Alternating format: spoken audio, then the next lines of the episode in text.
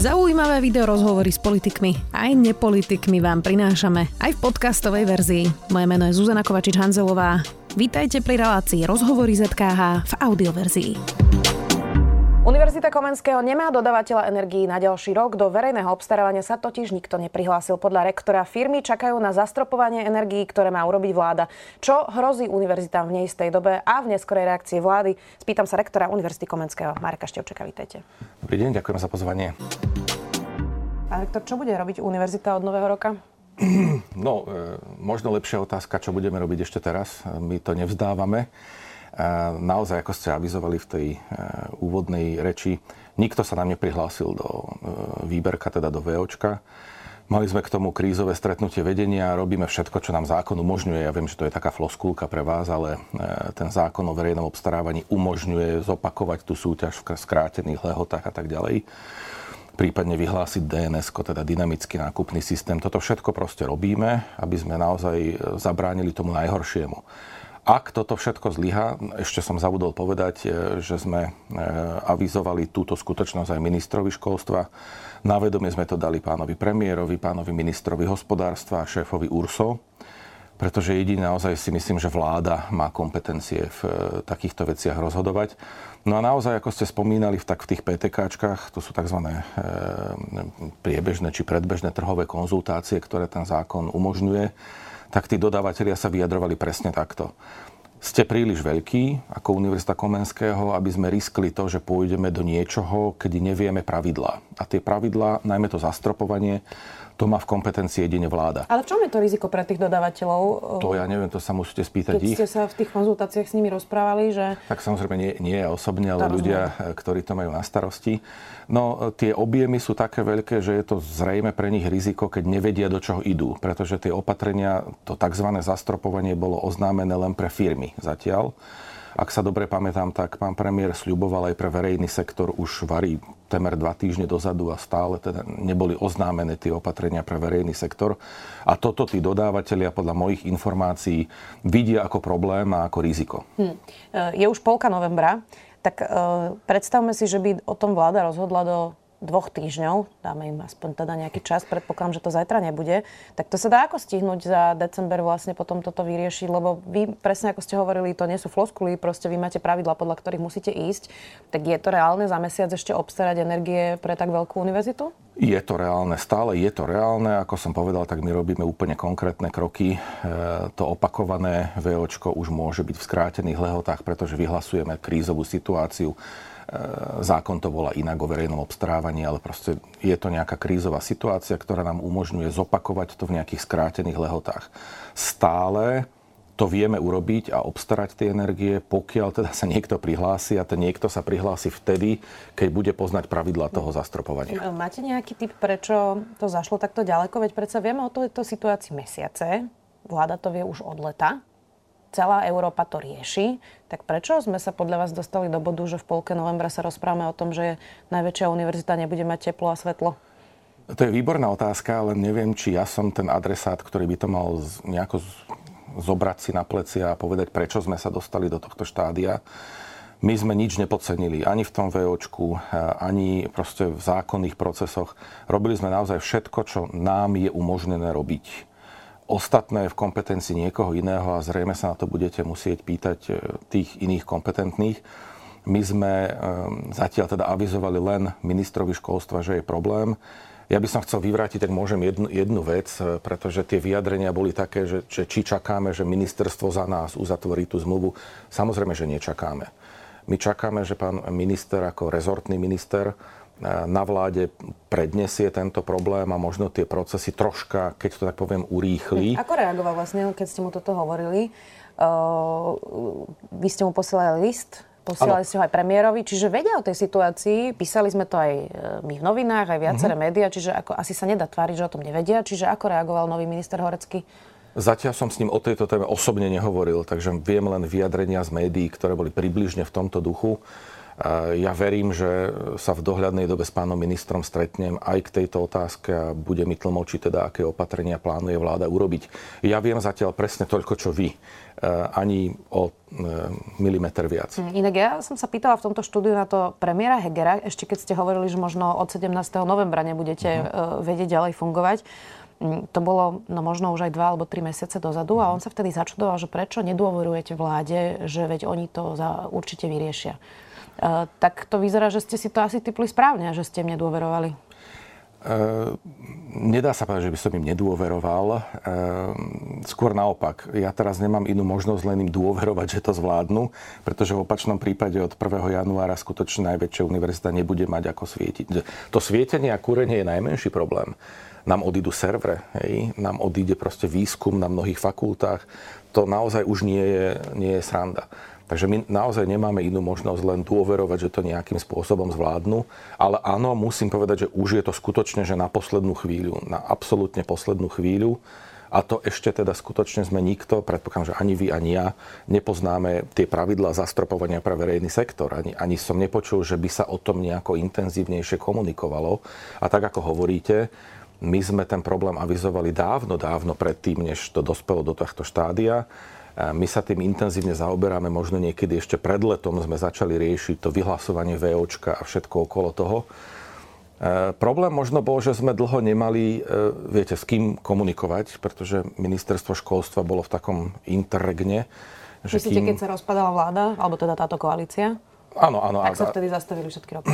Dá sa to tak povedať, že ono je to možno z toho politického hľadiska nejako prirodzené, ale nám dlho chýbal taký normálny, seriózny partner na diskusiu. Možno aj týmto to bolo spôsobené, že sa dlho hľadal minister školstva. Viete, že vlastne ako posledný e, nastúpil do toho vlaku. Takže asi to bolo spôsobené aj týmto, ale to sú len moje dohady. Hm. Ako blízko ste teda tomu, že od 1. januára nebudete mať dodávateľa energii? skúšam to zrátať, koľko je to dní. Nemyslím tak... časovo, ale že ako, ako, aká je tá šanca? Určite nás pozerajú mnohí študenti, určite nás pozerajú mnohí ľudia, ktorých to zaujíma. Aká je prosto tá šanca, že nastane tá kríza 1. januára? Keby som teraz bol taký že alibista, tak poviem, že 50%, áno, že buď áno, alebo nie. Ja nechcem šíriť paniku. E, naozaj si myslím, že toto nám neprislúcha. My sme len sa snažili vyriešiť problém vlastnými silami, zlyhalo to a teraz to proste nemáme vo vlastných, vo vlastných rukách. Netrúfam si to ani odhadnúť, ale stále verím, že skutočne nikto nepripustí v tejto krajine, aby nielen Univerzita Komenského, lebo zďaleka nie sme jediní, ktorý má takýto problém. Ani zďaleka, už len v sektore školstva je tých organizácií oveľa viac, ktoré majú podobný problém. Niektoré vysokoškoly napríklad sa im prihlásil len dodávateľ na plyn, na elektrínu už nie. Nám teda ani na jedno, ani na druhé. Takže naozaj to nie je len problém UK. Takže pevne verím, že toto nikto nepripustí v tejto krajine, aby sa niečo takéto muselo riešiť. Vyrieši to zastropovanie inak vašu situáciu aj finančne, lebo tie náklady máte vyššie už niekoľko mesiacov. Vlastne všetci hlásia, že to teplo a elektrina šli hore, máte internáty, ktoré vykurujete, predpokladám, že aj bazény možno na fakulte telesnej výchovy a športu. Určite, určite. Sú, sú to vlastne veľké náklady, máte presne servere vo výskumných um, laboratóriách, ktoré máte, čiže, čiže nie je to málo peňazí, takže že, ak, ak by sme sa rozprávali aj o tom, že sa do, uh, zastropujú ceny, uh, aké dofinancovanie vlastne vaša, vaša škola potrebuje a aké, akú sekeru už máte teraz v rozpočte uh, práve pre tie nečakané ceny? Uh, ďakujem za tú otázku, pretože to nás privádza na tú tému, že čo vlastne sa z tých našich požiadaviek splnilo a čo sa nesplnilo. Splnilo sa to, že máme dofinancovaný výpadok, by som povedal ten energetický, tak toto nazvime, na tento rok. To je pre Univerzitu Komenského zhruba 5,6 milióna eur a to je jedna z tých troch požiadaviek SRK, keď si spomeniete, že dofinancovanie cien energií. Stále hovoríme, že je to dofinancované len do konca tohto roka. Na budúci rok ten rozpočet, povedzme, že môžeme sa o tom baviť hĺbšie, ale povedzme, že nominálne zostal na úrovni tohto roka, aj na budúci rok. A to je samozrejme len Viete, štátny rozpočet ešte, pokiaľ viem, schválený nebol, takže sú to len opätovne nejaké naše dohady. Ale ak to tak bude, tak budeme mať obrovský problém. Pretože už len tá inflácia na úrovni nejakého dvojciferného čísla, nech už bude akékoľvek, tak je obrovský problém, pretože z tej nominálnej ceny vám minimálne toľko odbudne. To už nehovorím o náraste proste iných vstupov. Čiže nám naozaj nič nerieši, myslím vysokým školám, to, že nominálne zostaneme na úrovni tohto roka v tom roku budúcom. Vyčísliť to momentálne asi nevie nikto, pretože to závisí do značnej miery od ceny, e, teda od výšky inflácie, od ceny tých komodít na svetových trhoch. E, to asi málo kto dokáže e, predpovedať, ako, ako sa budú vyvíjať. Čiže nám to zastropovanie by pomohlo v tom, aby sme, poviem to tak, že aby sme vôbec vedeli vyčísliť ten výpadok, ktorý budeme mať. Lebo momentálne ani len to nevieme vyčísliť na základe tých vstupov, ktoré proste máme. Hm. Eh, rozhodne viem avizovať, že to bude veľký, veľký problém. Pretože... Ale čo, jednotky miliónov, desiatky miliónov, o akej sume približne by sme teoreticky Môj odhad, že sú to desiatky miliónov. Hmm. Teraz hovorím možno za sektor vysokých škôl, eh, nie len za Univerzitu Komenského.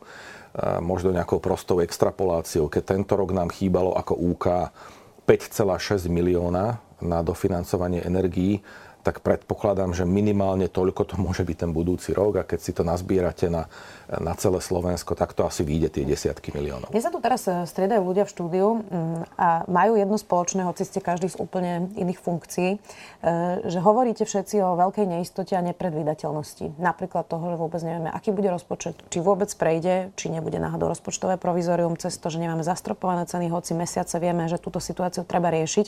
Tak ako veľmi, pán rektor, vám osobne komplikuje vašu prácu a situáciu to, že táto vláda všetko rieši na poslednú chvíľu a že sa nedá nič plánovať, že o týždeň môže prejsť úplne nejaký iný pozmeňovák v parlamente, ktorý ešte nikto zatiaľ nevidel. Ako vám veľmi komplikuje prácu práve táto nepredvydateľnosť?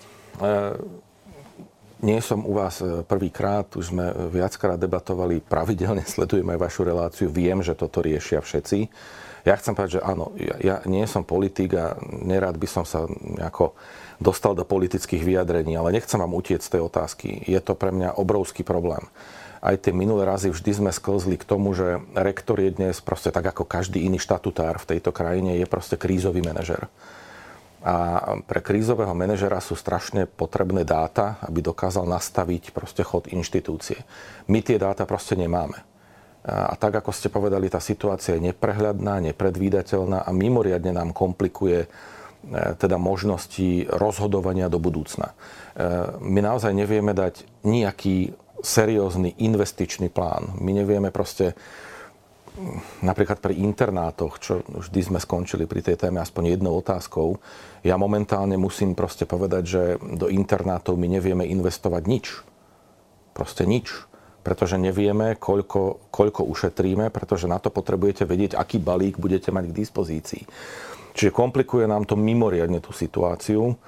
Ja som si vedomý tej situácie v parlamente aj všetkých tých politických konotácií, ale ono, keby som bol teraz veľmi zlý, tak poviem, že mňa to nemá čo zaujímať. Áno, ja, ja e, som zodpovedný pred verejnosťou, nielen pred svojou akademickou obcov, ale pred verejnosťou som zodpovedný za chod tej inštitúcie a ono sa naozaj veľmi ťažko proste kreuje akýkoľvek plán, keď nemáte vstupné dáta. Toto je asi najväčší problém pre nás všetkých, že naozaj tá nepredvídateľnosť je enormná. E, tak ako ste povedali, naše požiadavky e, ohľadom toho štátneho rozpočtu boli niekde inde, ako teraz sa vôbec e, pertraktuje.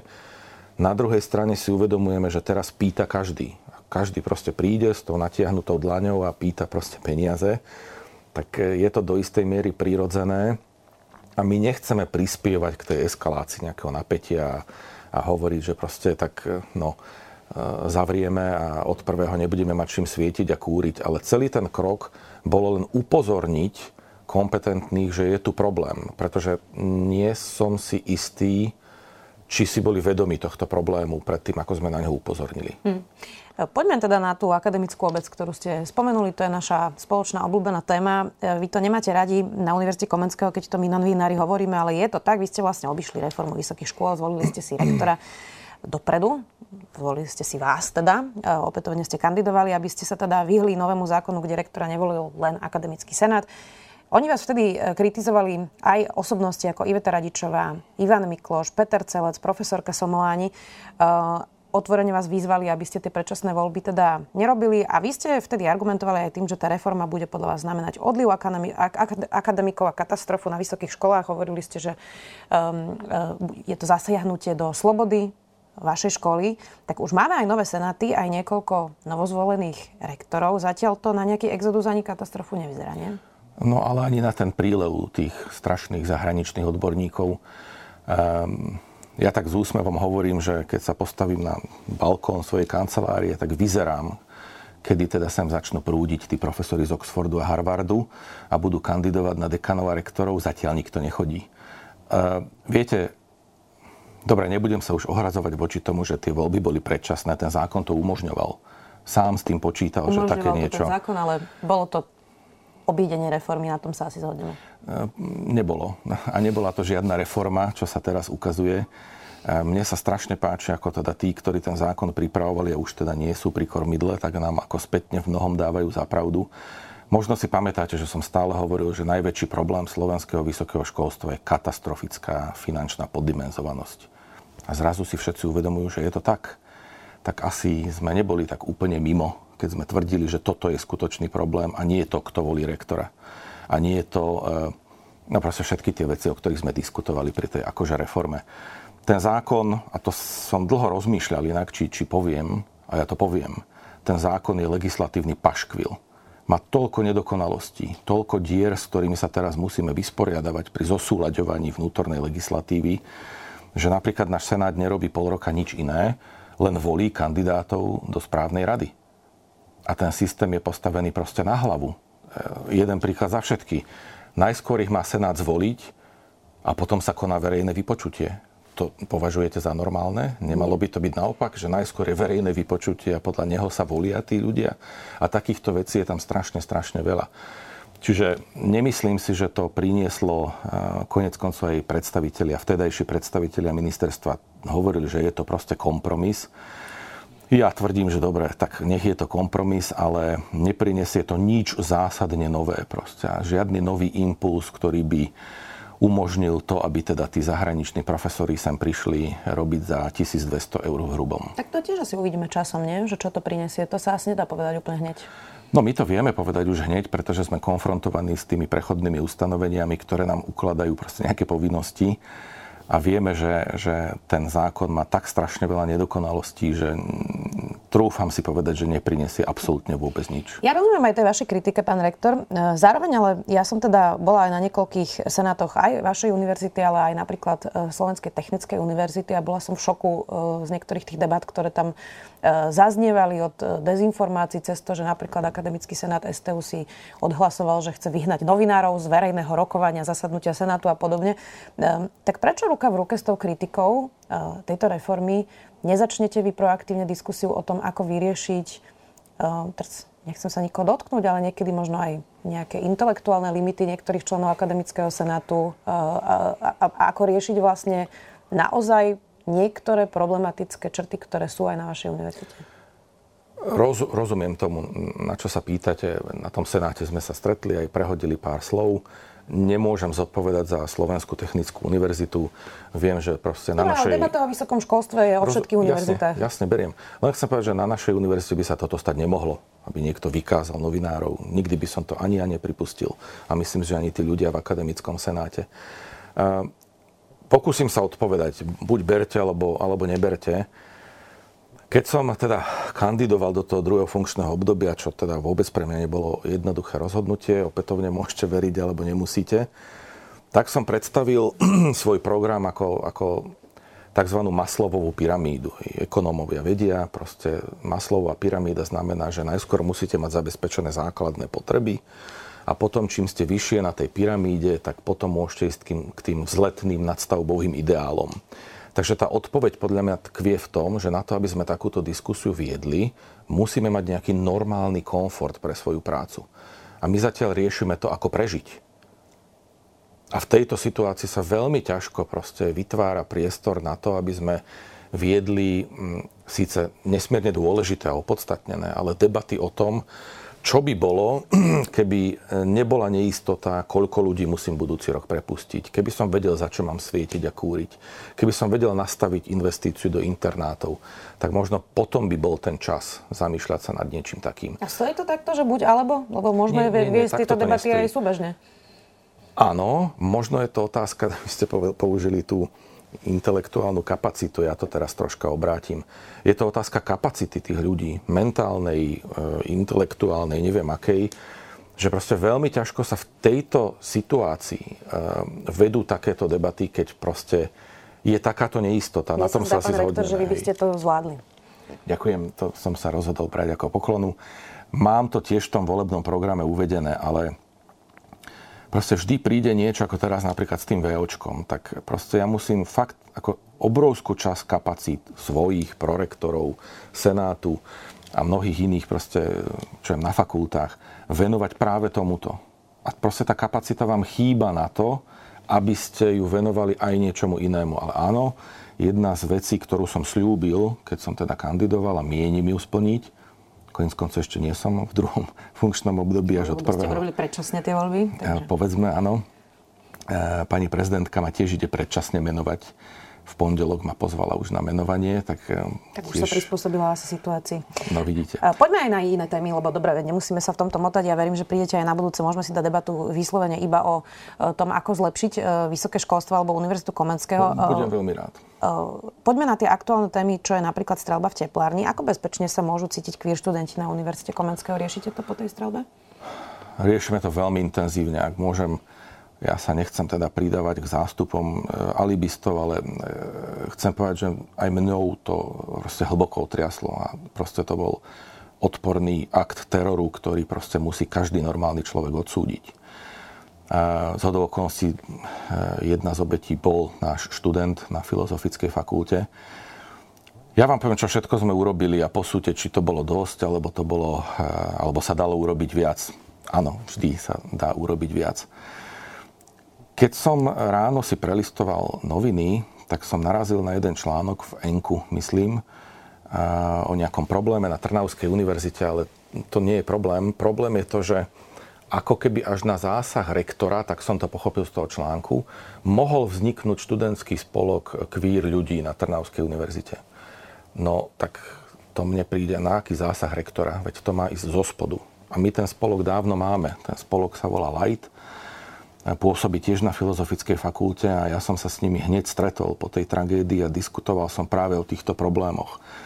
Ako sa vyhnúť, alebo čo urobiť pre, voči tým kvír e, negatívnym a kvírfóbnym proste nielen rečiam, ale proste situáciám, ktoré zažívajú.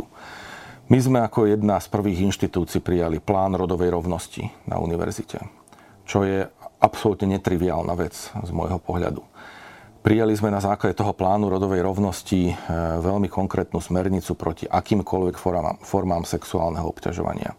Zriadili sme inštitút tzv. dôvernej osoby na univerzite, ktorá, aby teda to nemusel komunikovať e, ten študent alebo študentka s niekým, povedzme z vedenia fakulty alebo univerzity, tak sa môže obrátiť práve na týchto dôverných, na tieto dôverné osoby. E, ďalej keď sme pred reláciou spomínali eh, Rada Masaryka, tak môjho prorektora, tak sme boli na tom stretnutí s tým spolkom spolu a ďalej pokračuje v tej komunikácii, ako zlepšiť to milie, to prostredie pre, pre nich. A ja som bol veľmi prekvapený, keď mi rozprávali, že, že teda ako časté sú tie prípady tak, tej queer negativity na univerzite. Bol som skutočne prekvapený.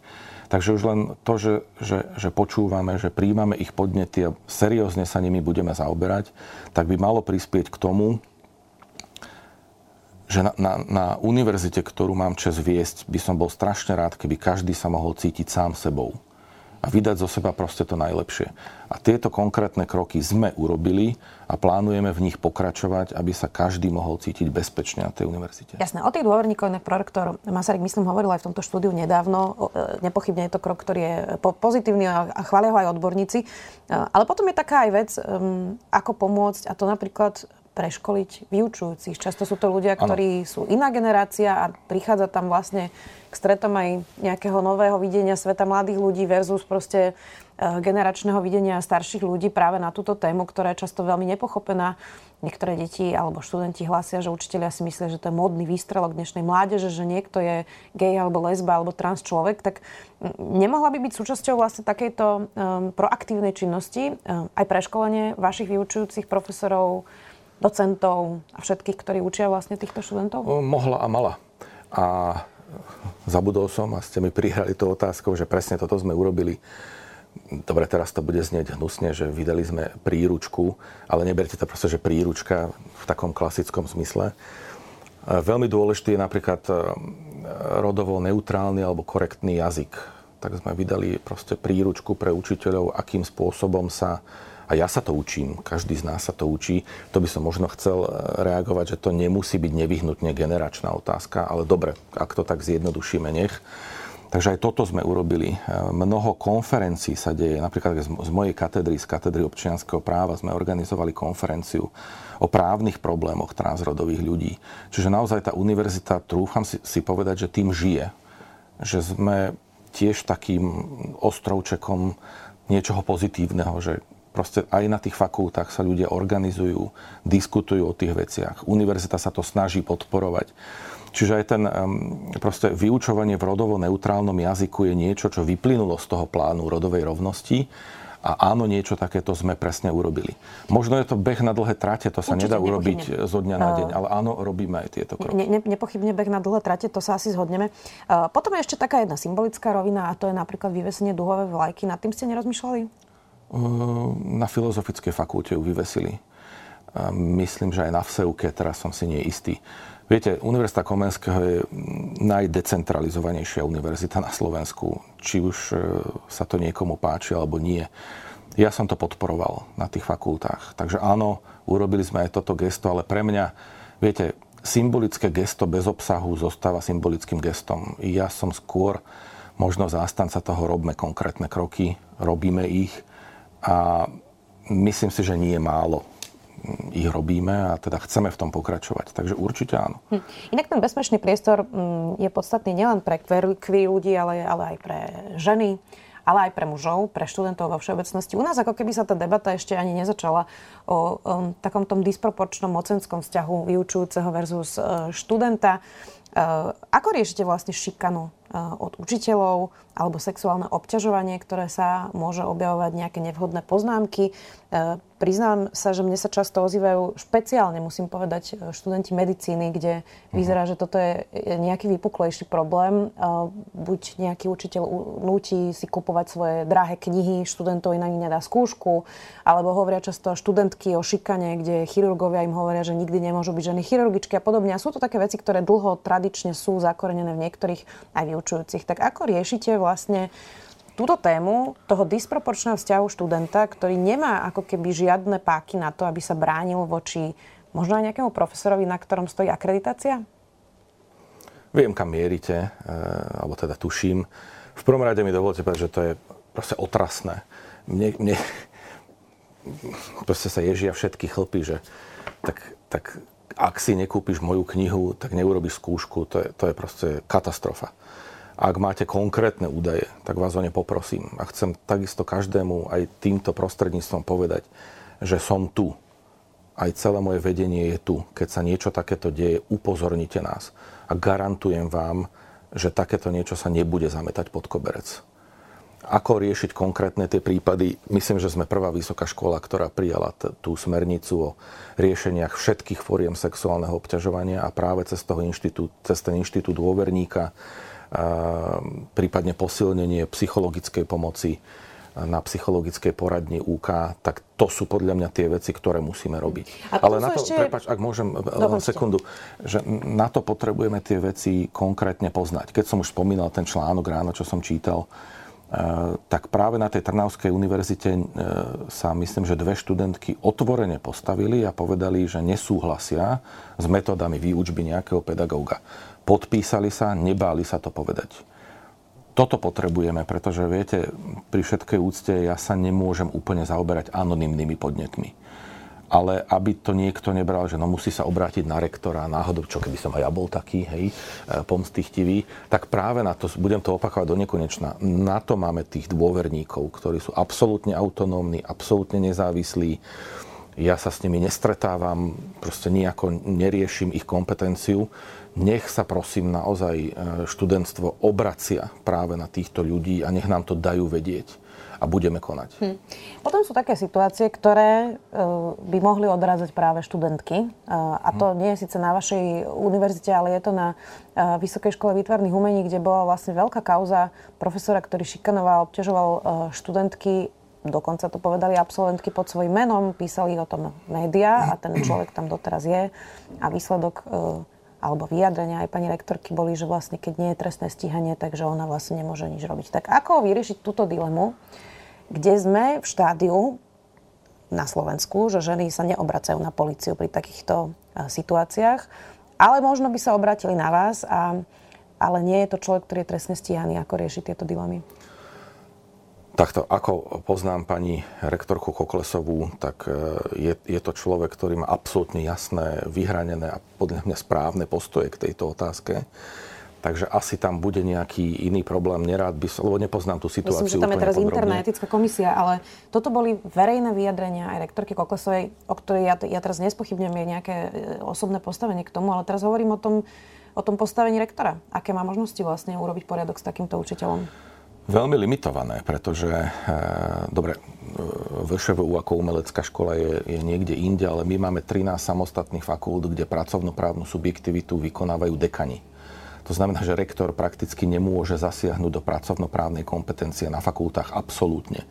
Je to naozaj len nejakom tlaku na, na povedzme dekanov. A... Ale to asi nehovorí v prospech pre tých študentov, ktorí sa majú ozvať. Nie. Práve to chcem povedať, že pre mňa vôbec nie je rozhodujúce, či to rieši polícia, nerieši polícia. A tiež som právnik a v živote by ma nenapadlo teraz povedať, že no prezumpcia neviny. To také proste neexistuje. Pri takýchto prípadoch, ak sa naozaj preukážu, ja ne, teraz nebudem hovoriť, že v trestnom konaní, ale na to tá univerzita, spomínali ste to aj my máme e, etickú radu univerzity, ktorá má tie kompetencie to riešiť. Máme tých dôverníkov za seba môžem len povedať, že nebudem to zametať pod koberec a nebudem sa tváriť, že keď nebolo podané trestné oznámenie, tak to nebudeme riešiť. No budeme to riešiť. A keď raz napríklad etická e, rada povie, že áno, toto bol veľmi významný prešľap, tak e, s dekanom si, alebo s dekankou si jasne pohovorím, že takýto človek by nemal pôsobiť na tej univerzite. Viac k tomu neviem povedať. Ešte mám jednu otázku, ktorá je veľmi e, podstatná a aktuálna, a to psychický stav študentov. Po covide nie je dobrý, máme veľmi, veľa, e, veľmi málo terapeutov, sú preťažení e, a študenti sami hlásia, že sa necítia dobre. Mnohí majú depresie, úzkosti. Vlastne to počúvame z každej strany. Ako toto riešiť za situácie, keď naozaj, naozaj máme veľký nedostatok psychologických uh, porad, poradní, ktoré by nestáli strašne veľa peňazí, lebo je to veľmi drahé dnes chodiť vôbec na terapiu. Ako nad tým premyšľate na univerzite, práve aj v kontexte tých útokov študentov, teda zatiaľ to nebolo na vysokej škole, ale zajtra sa to môže stať aj u vás, uh, dúfam, že nie, ale môže. Tak ako vlastne riešiť komplexne otázku psychického zdravia študentov po tom, čo politici absolútne bez pardonu na najdlhšie v Európe zatvorili naše školy a vysoké školy teda nevynímajúc. Dobre, e, tie vysoké školy boli asi inde, tam nás politici práve kvôli autonómii a samozprávnosti nemôžu len tak zavrieť. Uvedomujeme si to možno aj preto, že e, možno sa Radovi bude štikútať, ale práve preto, že je psychológ, tak tie témy pravidelne nadnáša na vedení. E, áno, prepačte, hej, Rado Masaryk tak e, si to uvedomujeme možno, možno viac ako, ako niekto iný. Pre mňa podstatné je uvažovať práve o tom, že nedopustiť už niečo také ako znovu zavretie tých škôl. Preto napríklad k tomu 17. novembru sme sa postavili, tak, to bol jeden z dôvodov, že už nechceme dopustiť, aby tie detská zase boli izolované a po tých dvoch rokoch prehlbovať tú traumu. Ja viem povedať len to, čo robíme my Máme psychologickú poradňu, ktorá funguje a je maximálne vyťažená. Snažili sme sa ju aj stále, sa snažíme ju e, posilniť. Keď sme hovorili o tých požiadavkách queer ľudí na univerzite, tak toto bola jedna z ich požiadaviek aby v tom psychologickom centre boli aj ľudia, ktorí sa špecializujú na túto problematiku. Áno, vzali sme na vedomie, komunikujeme, snažíme sa posilniť ten tým aj o takýchto odborníkov. Ako ste povedali, tie kapacity sú proste limitované. Môj názor je, že to nevyrieši len psychologická poradňa, ale celková klíma, atmosféra na univerzitách, ale bohužiaľ aj v spoločnosti, ktorá k tomu nepochybne prispieva. Čiže za mňa každé rozhodnutie, ktoré príjmam, eh, tak príjmam aj so zreteľom na toto. Napríklad aj preto eh, som v podstate rád, že, že hoci tie finančné požiadavky stále nie sú splnené, ale nerád by som naozaj tie decka vystavoval znovu tej traume. Takže No a keď pre mňa... že sa nebude kúriť a svietiť, tak to ich dosť môže stresovať, nie? To je bez debaty, ale tak, ja fakt nechcem šíriť paniku a robíme všetko preto, aby to nenastalo. A tak, ako som slúbil eh, pri debatách o 17. novembri, že robíme všetko preto, aby to nenastalo a nenastalo to, že by sme zavreli, tak to slúbujem znova. Že urobím všetko preto, aby to nenastalo od 1. januára. A môžete mi druhého zavolať, či som teda ten svoj slib splnil. Tak, dúfam, že to budeme riešiť skôr aj s kompetentnými členmi vlády, lebo títo majú teraz na svojich pleciach. Ďakujem veľmi pekne, že ste si našli čas. Rektor Univerzity Komenského, Marek Števčík. Veľmi pekne ďakujem, pekný deň. Počúvali ste podcastovú verziu relácie Rozhovory ZKH. Už tradične nás nájdete na streamovacích službách, vo vašich domácich asistentoch, na Sme.sk, v sekcii Sme video a samozrejme aj na našom YouTube kanáli Denníka Sme. Ďakujeme. Zarábať potrebujeme všetci, no niektorí z nás majú cestu k zamestnaniu veľmi ťažkú. Na trhu práce majú zdravotné alebo sociálne znevýhodnenie, často úplne zbytočne. Spôsobujú ho naše predsudky a nevedomosť. Volám sa Ľubica Melcerová a chcem, aby sa to zmenilo. Aj preto som pre vás pripravila podcastovú minisériu My sa vám ozveme. Rozprávam sa v nej s ľuďmi, ktorí to zažívajú na vlastnej koži, aj s odborníkmi a odborníčkami, ktorí vysvetlia, ako ľahko by to mohlo fungovať, keby sme chceli. Nájdete nás na webe Sme a vo všetkých podcastových aplikáciách.